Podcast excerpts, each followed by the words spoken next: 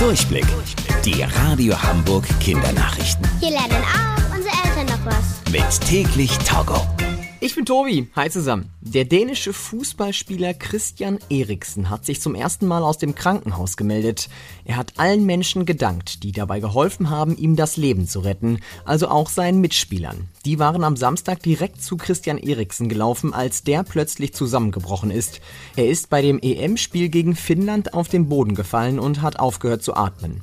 Seine Mitspieler waren sofort bei ihm und haben einen Arzt auf den Platz gerufen und damit haben sie ihm das Leben gerettet. Wenn eine Person zusammenbricht, dann ist es ganz wichtig, dass sie so schnell wie möglich Hilfe bekommt. Viele Menschen aber zögern oft, weil sie Angst haben, etwas falsch zu machen. Fachleute aber sagen, man kann gar nichts falsch machen. Es ist nur wichtig, dass man möglichst schnell Hilfe holt, also einen Arzt oder eine Ärztin ruft.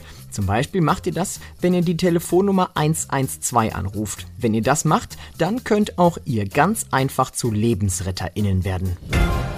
Eine bisher unbekannte Person hat einen Flug ins Weltall gekauft und zwar für mehr als 23 Millionen Euro. Der Flug soll schon in knapp einem Monat stattfinden und er wird eine absolute Premiere.